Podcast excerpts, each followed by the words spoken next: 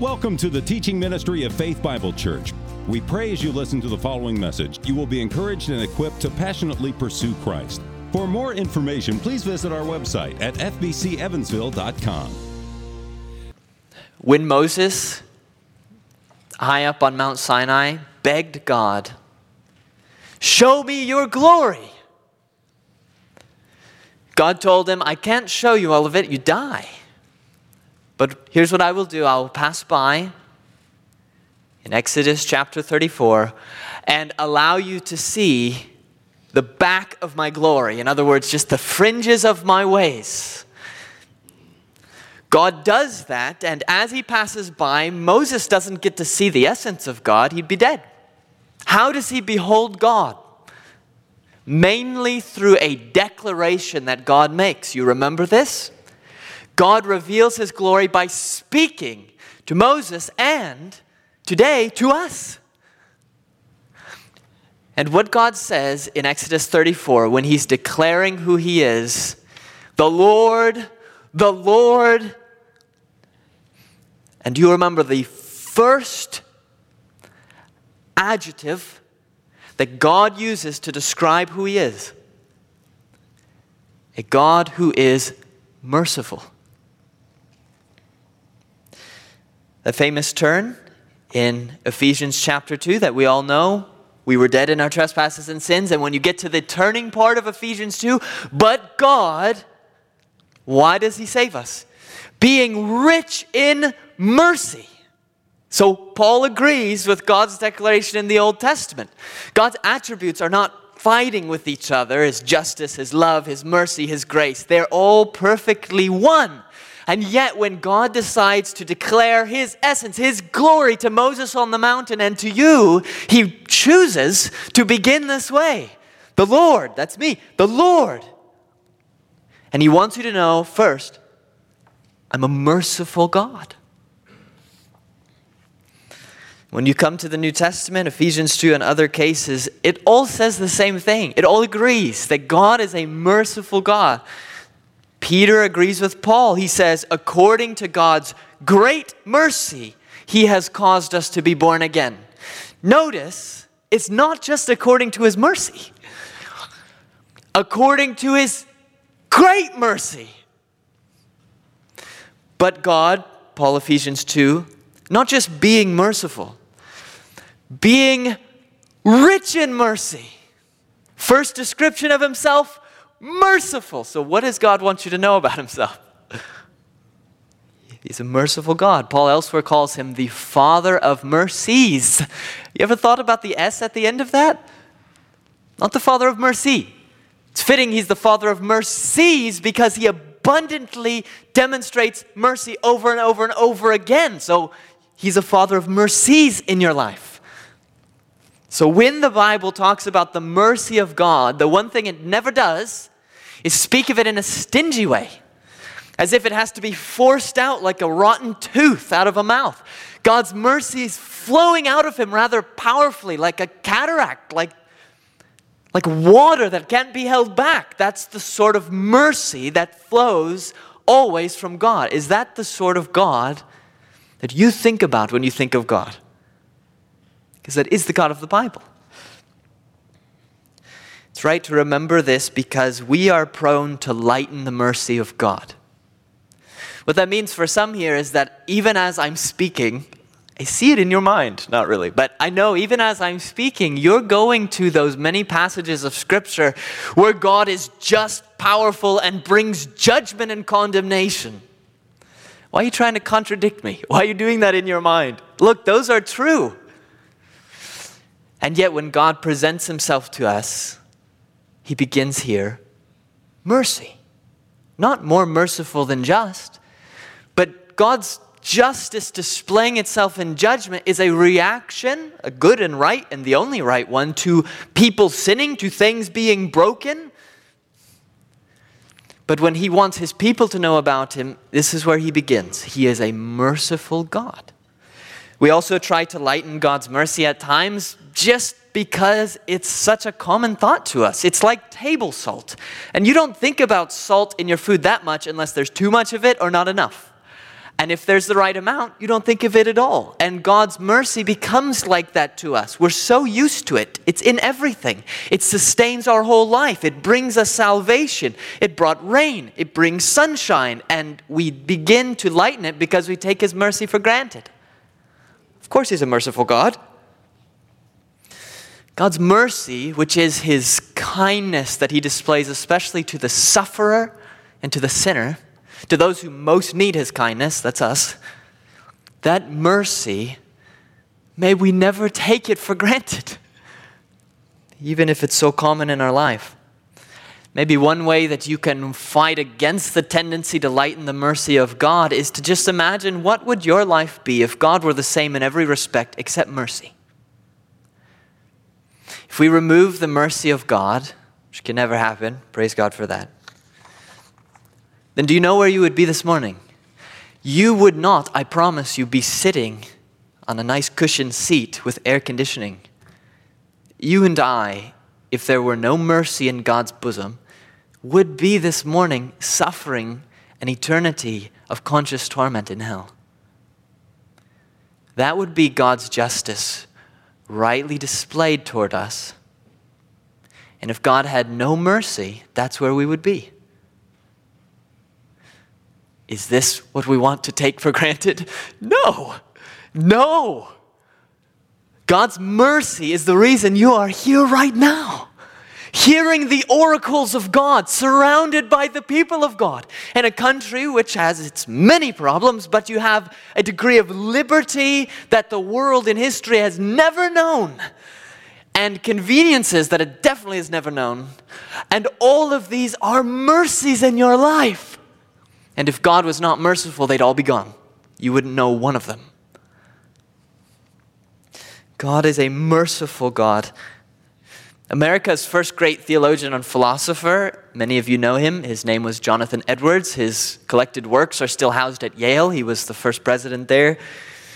But Jonathan Edwards famously wrote about a holy God when he looks at us in our sin and our natural state.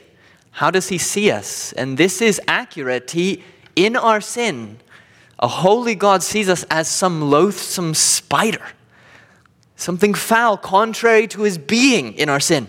And it's as if he suspends us by a slender thread over a pit of hell. And Edwards concludes the only thing preventing God from dropping us in is, quote, his mere good pleasure. I don't say that to be morbid or morose or something strange like that. Quite the contrary.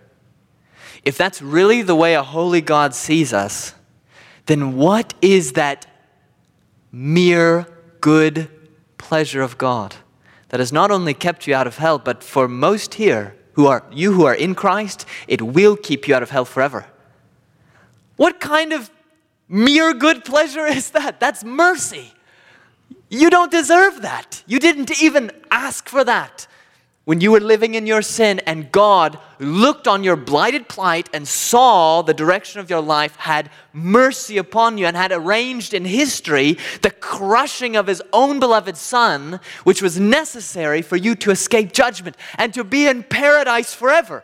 That is the mere good pleasure of God. That is the mercy of God. Do you see why the Bible writers say, Great mercy, the riches of his mercy, or God from the mountain, the Lord, the Lord first, merciful.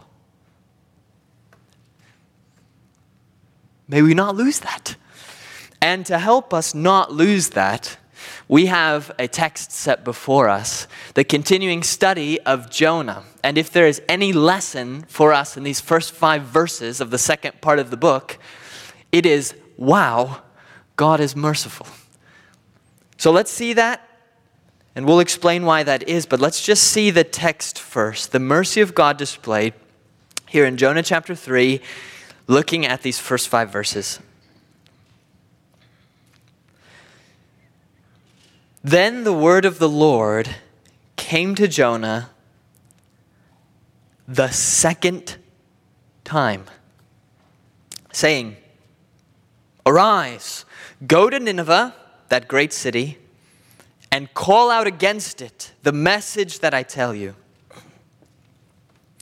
So Jonah arose and went to Nineveh, according to the word of the Lord.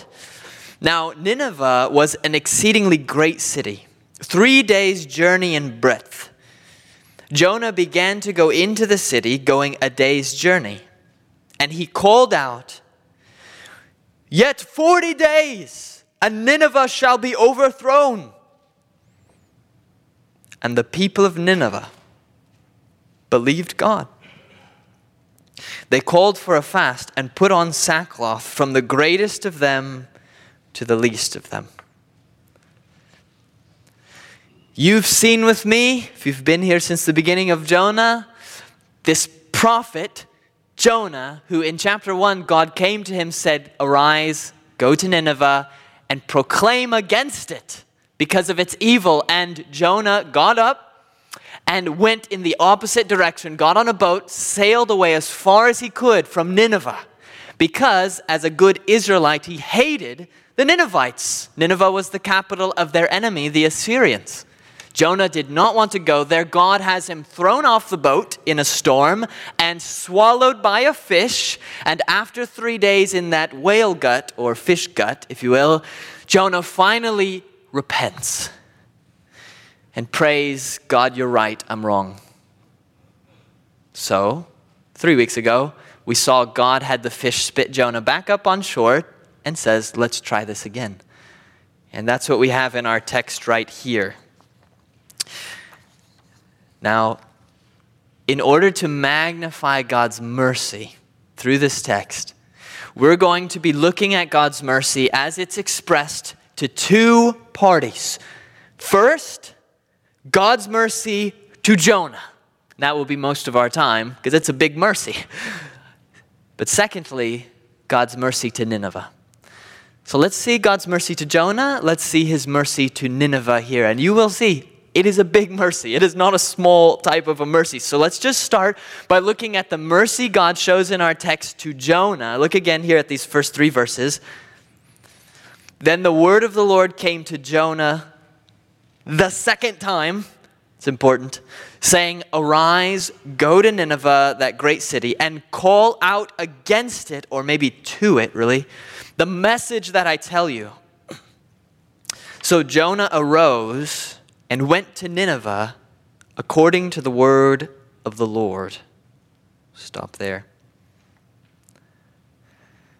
Now, if the book of Jonah started right here, we would really, really respect Jonah.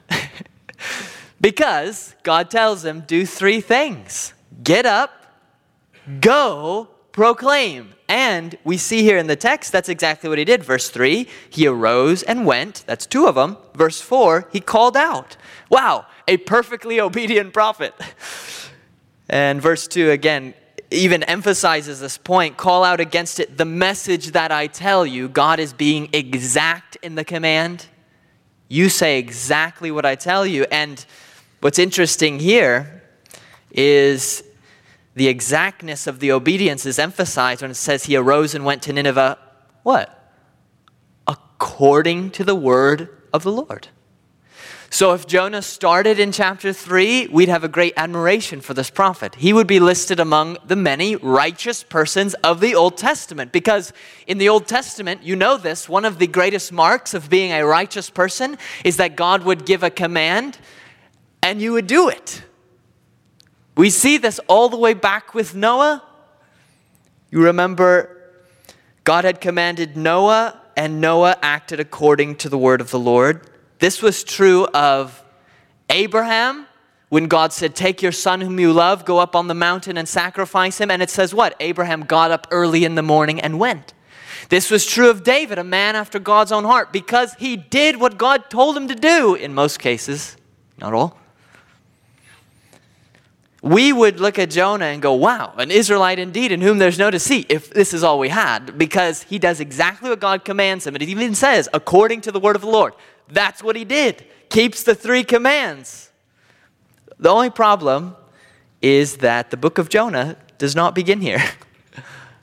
so we've had two chapters leading up here. In fact, as soon as you begin chapter 3, if you know the book well, you're already thinking back to chapter 1. Why? Because These verses are almost word for word identical to chapter 1, except in what Jonah did there.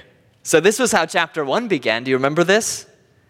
Now, the word of the Lord came to Jonah, the son of Amittai, saying, Arise, go to Nineveh, that great city, and call out against it, for their evils come up before me. And Jonah got up to flee. Besides the fleeing part, that looks a whole lot like what we're looking at today. It's a reset, if you will, of what happened back there. So, the way Jonah responds to God's command in our text, it would be impressive if we didn't have chapters 1 and 2 or 4. If you only had chapter 3, you'd really like Jonah. He'd have done a really good job. Uh, but unfortunately, you have all the rest as well. This is almost reminds you of what you see so often now in the news, where you'll have a celebrity or a politician, and someone will go and find something from their past that they had said in an interview or that they had posted on social media, and then that casts dispersion upon them. That's what's going on with Jonah for us. When we read chapter 3, wow, great guy, but chapters 1 and 2, he's got a bad history. It's true here for Jonah. Now, God had every right to punish Jonah.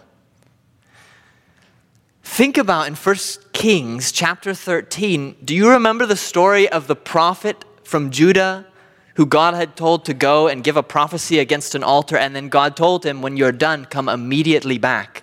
And the prophet was on his way back, and a false prophet came and told him, God says, actually stop and eat and drink with me. The prophet does, and when he does, the false prophet tells him, Because you've disobeyed the word of the Lord, you've not kept the command the Lord your God commanded you, you've come back and eaten bread and drunk water in the place of which he said to you, Don't eat bread or drink water here. Your body shall not come to the tomb of your fathers. And then the prophet said, or then the text says, And as that prophet went away, a lion met him on the road and killed him.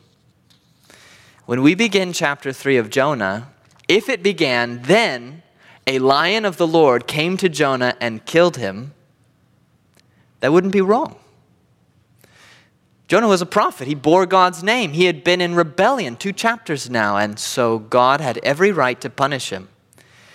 The first Kings 13 prophet had done, in some sense, less than Jonah. He just stopped to eat and drink because of a false prophecy. Jonah was in direct Contrariety He was directly against the will of God, and he knew it, and he was running hard. So a lion would be expected, some judgment of God upon Jonah, that would not be surprising at the beginning of chapter 3.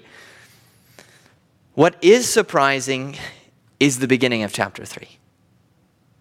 Then the word of the Lord came to Jonah the second time.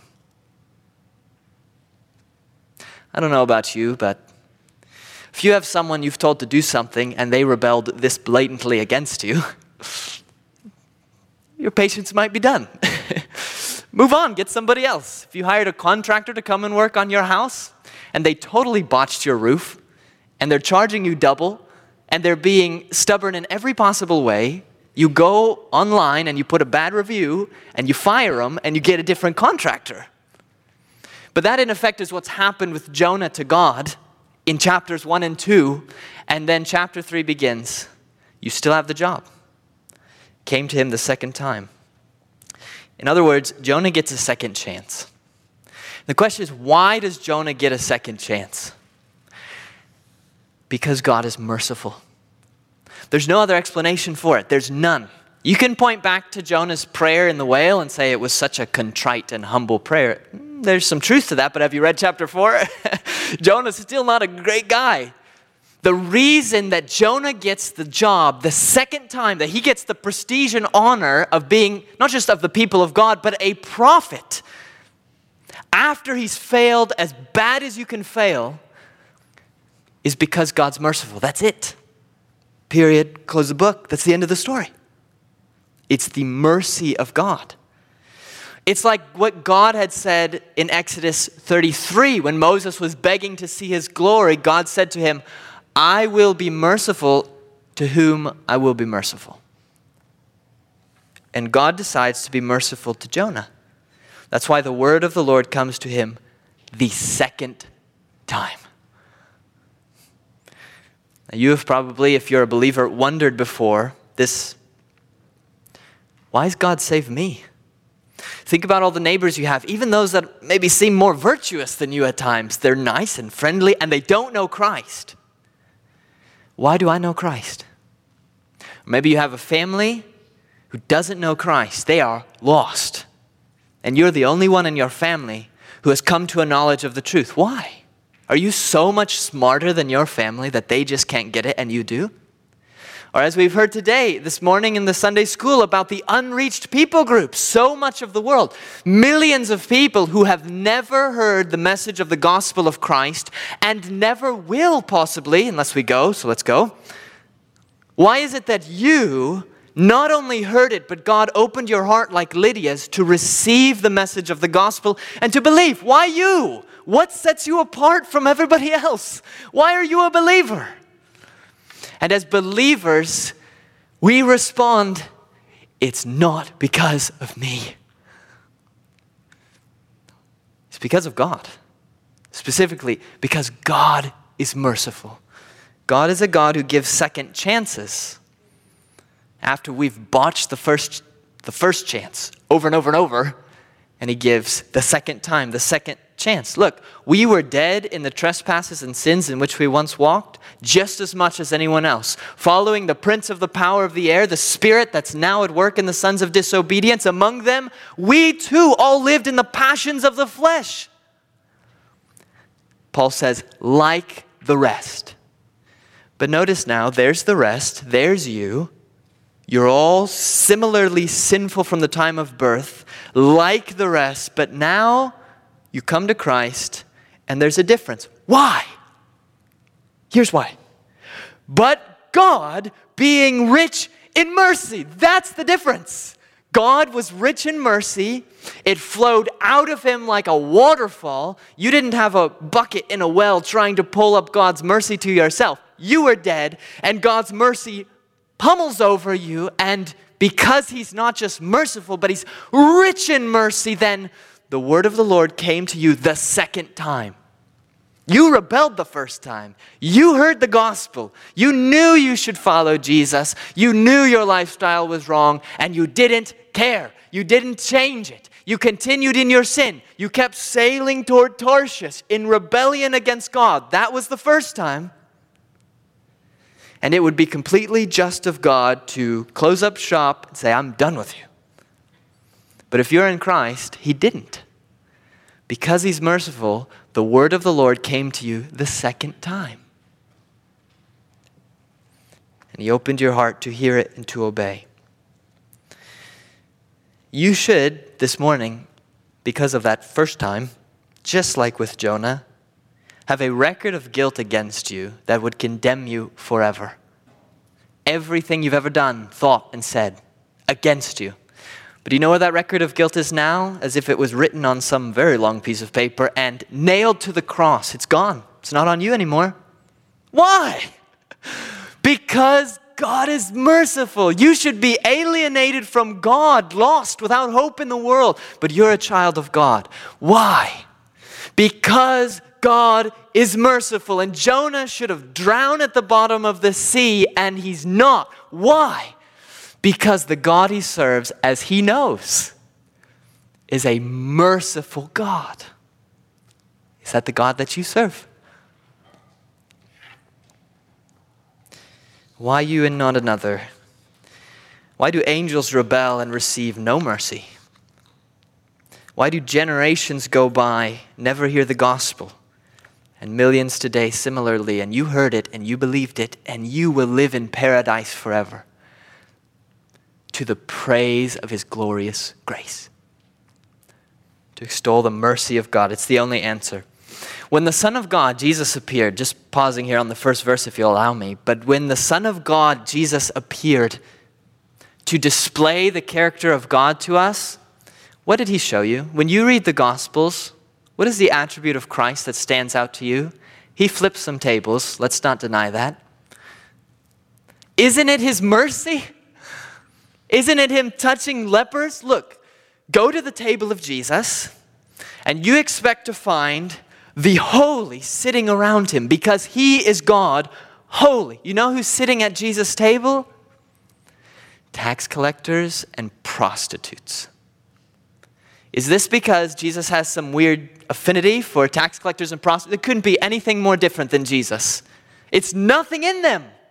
It's not in the leper. It's not in the beauty of his skin that's falling apart.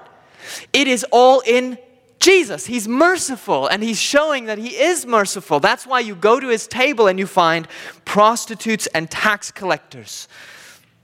Go to his table and find the tax collectors, Zacchaeus included, and there they are sitting around having table fellowship with Jesus. They don't deserve that. They have bowed down to mammon. God told them the first time, You shall have no other God but me. And they refused it, got on the boat, went to mammon, and bowed before mammon and, the, and Rome. Were cut off from their countrymen because they were greedy and wanted that money. And Jesus says, Here's a table, here's a seat at the table for you to come and sit. Because God is merciful. You know who else is sitting at the table with Jesus? Prostitutes, sexually immoral persons who, when they come to Jesus, the Pharisees say within themselves, if he knew, if he knew her past, if he knew what sort of a person she was, sexually immoral, he wouldn't even let her touch him. Unclean. Jesus let her touch him. He pulled a chair out and said, You sit here.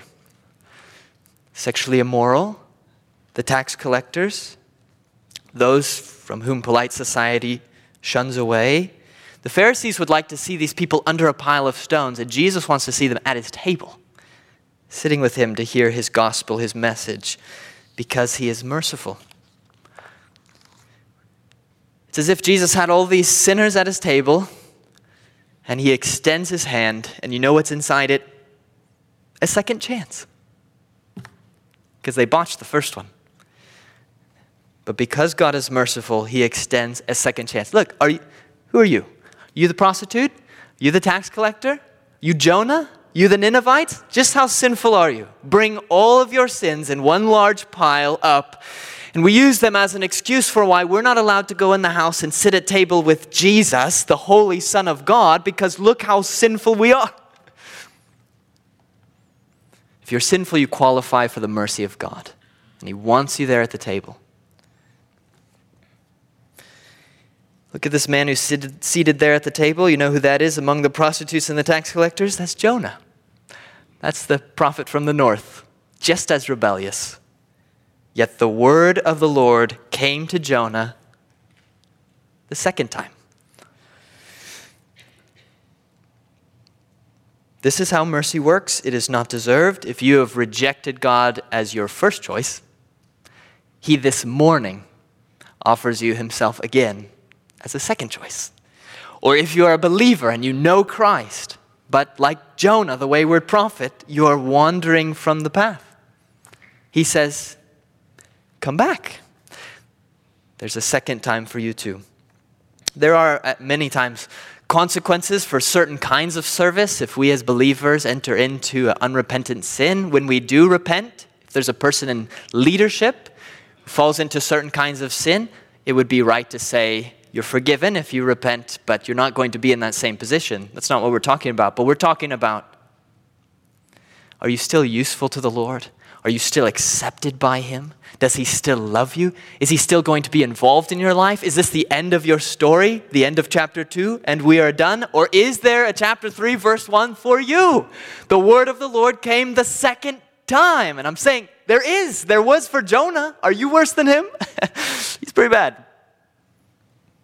This is the mercy of God. And you see what Jonah was preaching to the Ninevites. Verse 4 Yet 40 days and Nineveh shall be overthrown. That might make you feel like God of wrath coming in. God is a God of wrath against sin. That's why that message is preached. And yet you're going to see that when that message is preached, just like from this pulpit, we preach and say, if you don't trust Christ, there is hell. But even when we say that, and when God has Jonah say that, it's because he wants you to repent of the cold, rainy, sinful outside and come into the table and sit with Him. Because He is a merciful God. Now, if there's any reservation in your mind because you're thinking of your own situation, how it's unique in this way and that way, and so does God's mercy really reach you in greatness and in richness? And you might not be convinced because you're thinking, well, exegetically, the difference in the Old Testament and the New, okay, whatever, whatever, whatever your reasons are. We all do that to ourselves, and I don't know why. Let's just move now then from God's mercy to one rebellious prophet, Jonah. And just to make the mercy really extravagant for you, Let's multiply it from 1 to 120,000 persons, all more wicked for a longer period of time than Jonah. Would that convince you? Okay, let's look at that as we look at God's mercy now to Nineveh in this passage. Because that is who God still wants Jonah to go and preach to the Ninevites. And we have said before that Nineveh was the capital of Assyria.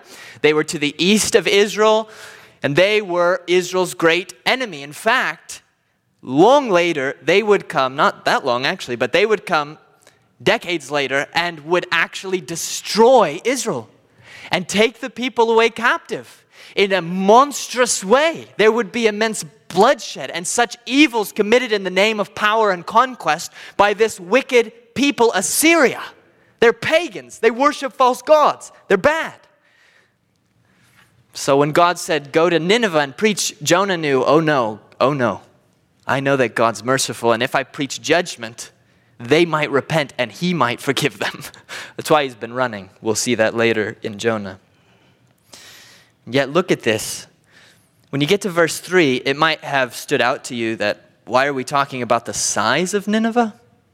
It's unusual. He says, he pauses the text, pauses the story, and says, Now, listen, Nineveh was an exceedingly great city, three days' journey in breadth. Part of that is because you need to know that for the rest of the story, because he starts going one day in and preaching, etc. But there's a bigger reason for that because the greatness or the size of Nineveh was pointed out even in chapter 1. God said, Go and preach to that city, that great city. Here it's repeated. It's a great city. In fact, our text calls it an exceedingly great city which literally in the Hebrew is a great city, a city great before or toward God. Seems to mean, relatively speaking, even in God's estimation, this is a big place. This is a great city. We find out at the very end, the last verse of Jonah in chapter 4, that there are 120,000 Ninevites living inside this city. He says it takes three days to travel, probably what he's saying is throughout the city or the city and its environs. Three days. That's a long time. This is a big city. Why are we talking about the size of this city? Because this whole city is about to receive God's mercy. And if it's a big city, and everyone from the greatest to the least receives God's mercy, that is a lot of mercy. It's one thing for Jonah, this one man, to get mercy. Now you multiply that by 120,000 wicked Ninevites. To the Jewish mind, first hearing this, they're as wicked as they come. And 120,000 of them in the very capital of the most evil empire, the one that the Jewish people feared, if they all receive God's mercy, what kind of mercy are we talking about? This is not some rural town with a few scattered inhabitants and some hometown values, and everybody's kind of nice to each other. We're not talking about that. This is a massive metropolis. This is an urban setting, and people are killing each other. Immorality is rampant. Pagan worship, the true God is not known and not worshiped. It's so evil that in chapter 1, God said, Their evil has come up before me. There's something unique about how evil this city is. And if they can get God's mercy, then that is a lot of mercy. Can they get God's mercy? It doesn't get any more evil than this. Can they get God's mercy? I don't know. Think in your, how do we, what do we compare this to? Think about, I'm not trying to pigeonhole cities here. Just think about one of our urban settings. Think about a Chicago. Okay? Imagine if the entire city of Chicago experienced a revival and everyone from the greatest to the least everyone, no exception, turned to God in repentance, said, Have mercy on us. And God grants them all mercy and salvation. Let's pray for that. That'd be awesome. That's what's going on here. Only it was a foreign nation, so you could think of this as some nation in Afghanistan or some city in Afghanistan or in some other Middle Eastern place or this is really a remarkable thing. Is God's mercy so great that he can do that? Well, look at the text. Jonah began to go into the city, going, it was really just one day's journey at first. So he hasn't even gone through the whole city yet, because it takes three. But in one day's journey, he's calling out, Yet 40 days and Nineveh shall be overthrown. That makes sense. This doesn't make sense. And the people of Nineveh believed God. They called for a fast and put on sackcloth. Notice, from the greatest of them, the important people in the palaces, we'll see that next week in the king and the nobles, to the least of them, even animals they dress in sackcloth, we'll see, but to the very least of the people. We'll see more of this ritual repentance last week, but I just want to make this one point. Do you see what happened there? it's easy to read this and think, oh, okay, next verse. No! God's mercy to the center of wickedness in the ancient world. It's exactly what Jonah feared, and it's exactly what God will do. Is this like this much mercy we're talking about here? Is it like, how much, how much mercy are we talking about here? Rich mercy, great mercy. And I just beg you, take yourself because uh, the devil does this, and you know this, that before you know Christ, usually, you think you're fine with God. You're not that worried about your state before God because you're a decent fellow or lady. Then you come to know Christ, and the devil totally switches his tactics, and now you feel like, I cannot go to God into the Christian penalty box. He will not accept me. Are you as evil as 120,000 of the most wicked, lifelong sinners of the ancient world? Take all your sin. Does it equal that? Because that's what God pardons when they turn from that sin and come to Him. When they come and knock, can we sit at the table? And He pulls up 120,000 chairs, 120,001 because Jonah's sitting there too. And He welcomes all the sinners to come to Him and He welcomes you too. Whatever your past sins may be, whatever you struggle with now. We're a lot like Jonah because we're going to see he's going to go sit on a hillside and wait for God to destroy the city with enthusiasm, unfortunately. But that's what we expect God to be. If we have sin, we expect God to be frowning and smash us. Well, if you don't repent of it and you die, that is what will happen. But look, you're all here? You're alive right now. God's mercy has brought you here. His word is coming to you a second time, and He's extending mercy to you again. Is your sin too strong for God's mercy? It's the point of this passage, is that God is merciful. To Jonah, his own person, his own prophet, also to these foreigners. This is really a mercy that's beyond the strength of our logic. That's why we usually get it wrong when we're trying to think about it, when we try to think about what God's attitude is toward ourselves, toward our enemies. God is a merciful God. He judges. We're not denying that whatsoever. But anyone, anyone who wants to come to Him, He pulls up a chair and says, Come sit. He turns no one away all the Father calls will come to Jesus, and of all who come to him, he casts out no one, absolutely no one, no exception. Nasty, wicked Ninevite who's killed people, come on in. Evil prophet who's been in rebellion against God for two chapters and will again in chapter four, come on in. You're a prostitute, sexually immoral, come on in. Are you a tax collector, lived your life for money in the American dream? Come on in. What are you? He says, come on in. We think we can't come in. And scripture says, Draw near to the throne of grace so that you may receive mercy. God longs to be merciful to you. You may say, well, great for the Ninevites, but I'm a believer and I've sinned against the light and I've been wayward as a Christian. I've dishonored the name of Christ. That is true, just like Jonah, right? Who was a prophet of the Lord. And the word of the Lord came to him a second time.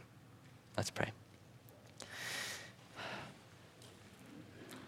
Lord, I thank you for all of your promises of mercy to us, none of which we deserve, and all of which we have. And I pray you would help us as we leave here to cling closely to your mercy and not to let it go, to remember how you pardoned Jonah, how you were long suffering with him in his rebellion, even as he continues to struggle, we will see. You sent him on mission a second time, even after he'd sinned egregiously and with the Ninevites who lived a whole life of evil and idol worship, you, when they turned, extended your mercy to all of them. And I want to pray for your people who are here, if any feel that they can't show their face in your presence, that you would not give them some blind optimism in coming into your presence, but just the sure foundation of Scripture that calls them to come to me if you're weary and heavy laden, and I will give you rest. And nothing can separate us from the love of God in Christ Jesus, pleading the merits of our Savior, of you, our great high priest, and coming on the basis of your blood. Lord, in this uh, frightful cultural moment, I pray we would have courage that comes from knowing not suspecting, not wondering about, but knowing that we are accepted in the beloved and our sins are paid for. Help us to believe your grace boldly so that we may cling to you all our life and be welcomed into halls of glory at the end of it. It is for the sake of your name we pray.